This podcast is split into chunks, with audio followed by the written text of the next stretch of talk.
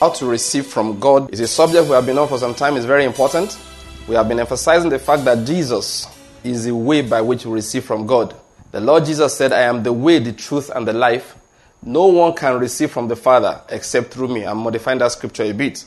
Very important. So when we're coming to God in the name of the Lord Jesus, we are not coming the power of the good works we have done. I need to please say that once in a while. Christians often make the mistake thinking that God will give to them because of what they did for Him. Listen to me, it is not true. When we do for God, it is because we understand faithfulness, it's because we understand that we are indeed children of our Heavenly Father. And for that reason, we are going to prove faithful in whatever it is that we are doing for Him in this life. But when we are receiving, we are receiving on the premise of the fact that Jesus paid. We are receiving on the premise of the fact that God loves us and He expressed that love through the sacrifice of his son Jesus Christ. And his promises, which he gave, you understand, is summarized in the person of Jesus. So Jesus, the Bible says, is the word of God. We have been looking at that. Now, what we have been explaining, I want to continue from that, is this issue of discipleship. We read from the, um, John chapter 15 that for us to be receive freely from God, it will be because we are his disciples indeed. And discipleship is not a title, it's a way of life. Who is a disciple? The fellow who's actively pumping the word of God into his personal life. Jesus said, If my words abide in that fellow, he will ask whatever he wishes and it will be done.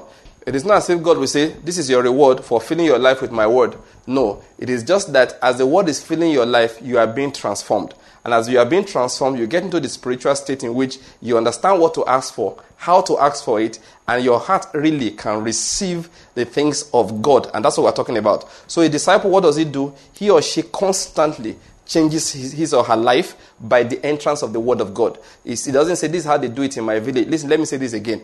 The moment you are ready for a blessing, God will find it easy to give to you. Many people cannot receive the blessing because they are not ready for it. That's a matter of fact. A man is praying, he's praying for a wife. God says, I've heard your prayer. The day, first day you asked for a wife, I heard you. But now I'm preparing you to be a good husband. The moment I say you are ready, because you see, the Daniel prayed and he was fasting for three weeks. At the end of the third week, when the angel arrived, the angel said, God heard it the very first day. And that's a matter of fact. We're talking about how to receive from God. Many times we pray like that. The very first day, God heard us. But it says, for you to receive this blessing, you have to be changed. For you to receive this blessing, you cannot be the person that you are right now. And that was what he did with Jacob. With Jacob, you have received the blessing of God through your father um, Isaac, from your father Isaac. But your personality will not let it prosper. Your personality will not let this thing flourish. So I will send you to the house of Laban, where they will humble you, they will teach you, you will get tired of deception. You will get tired of your own craftfulness. So that when next you see God, you will say to him, Except you bless me, I will not let you go. And that was what God did to Jacob in sending him to the house of Laban. He was not a kind man, Laban, but his lack of kindness was what God needed to fine tune Jacob into the person that could manifest the blessing of God. You may be walking somewhere today and you have been saying, God, I need a better job. I need a better job. I need a better job. God says, Look, I've left you here I heard the fact that you needed a better job some time ago. But there are things you will learn in this place. You will learn discipline. This is your pride. I need to re- remove it from your shoulders.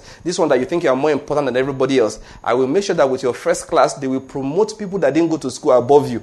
And I want to ensure you enjoy it for one full year and respect your boss who is not as educated as you. Why? your pride will not let you manifest in this life. So I've sent you to this place to transform you. See, that's what I'm trying to explain. So sometimes when God is sending us a, a, the answer to our prayers, what is happening is that we are in a situation in which we can't receive the answer.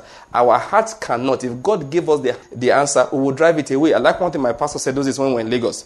He said, sometimes people are talking about 10 steps to getting a good husband. He said, listen, you can learn the 10 steps to attracting a good husband. Then you will use one step of a bad character to drive him away.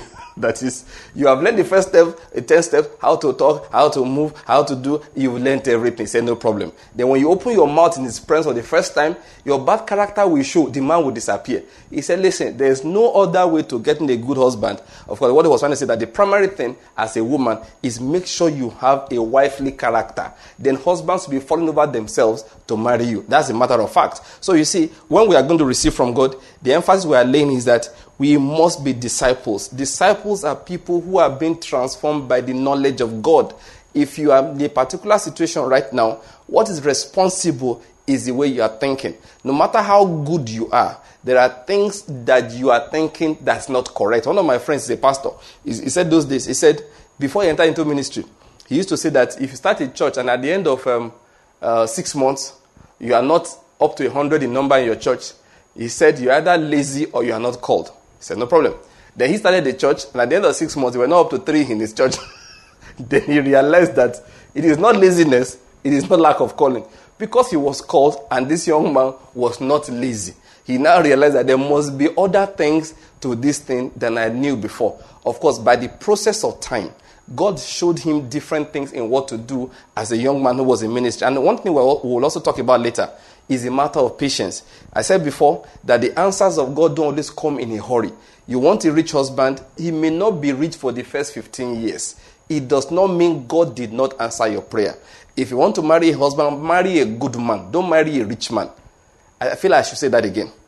If you want to marry a husband, marry a good man. Don't be stupid. Don't marry a rich man. What you need is a good man.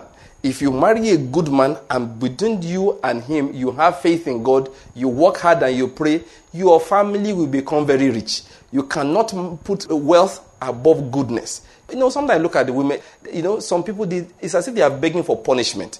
You see the man she wants to marry, everybody tells you this guy is a bad man. Even his brothers and sisters, you want to marry my brother? This guy is not good. But the woman doesn't care. Why? The guy has he bought her a car. He's going to give her a car as a wedding present.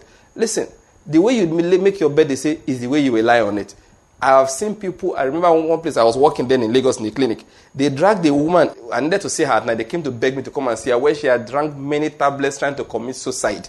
And I remember the driver of the woman driving me back home after I attended to her and helped get her to a bigger hospital. He said she does not understand what is going on. Why is Madame doing like this? After all, this car is Madame's car. And that car that time was very, very fine. A Honda Accord. Beautiful ride that time. But I said, I, I shook my head. This is my Oga driver. You think car is all there is to life? The, of course, the house that they were living in, beautiful duplex in Lagos that time. But the woman went and gathered medicine. She was half conscious when I, found, when I saw her. Why? She had the car, she had the house, but whatever it is, she was totally unhappy. Many of the things people are pursuing right now, God is trying to show them these things are not important. They are not important. What am I trying to explain? So, God hears us, but He says, before I can release some of these answers into your lives, He was saying, I have to transform you. And I'm emphasizing the issue of discipleship. Many people only come to God to come and get something from Him. And for them, what they call serving God is that they are giving something to Him. First salary of the year, you will give it to God. They think they have served God. I pay my tithes regularly. They think it means serving God. Those are not the ways by which you serve God. They are the secondary ways. They are not the primary ways. The primary way by which you serve God is to give your heart to Him on a daily basis. You cannot pay God off for your bad character. You can't. God does not bless you despite your bad character. The first sign of God's blessing in your life is correction. You can be rich today, you pray, God bless me, and it takes away your wealth. He said, Why? Because you need to learn certain lessons. A man came to Jesus and said, What must I do to gain eternal life? At the end of the day, Jesus said to him, Go and sell all you have. The money you have is not letting you gain eternal life. Go and sell all you have, give to the poor, and then come and follow me. That is, following Jesus was his key to finding eternal life. Please get my point here. That is, many of the things that we are holding on to in life are the reasons why we will not contact the true blessing. However, if we were to contact the true blessing, many of the things people are fighting and begging God for, they will come to us naturally. My emphasis again is still on this discipleship thing. We have to follow God on a daily basis so that we are transformed spiritually into those who can hold His blessing in our lives. I hope you've gotten my point. You have just listened to a radio message by Pastor Banky. More of these and other messages are available from our website kwm.com.ng. To contact us, write us at radiosermons at gmail.com and do not forget to do your part in spreading the kingdom of God by sharing this message with someone else. Thank you for listening and may the fruit of this word blossom in your life.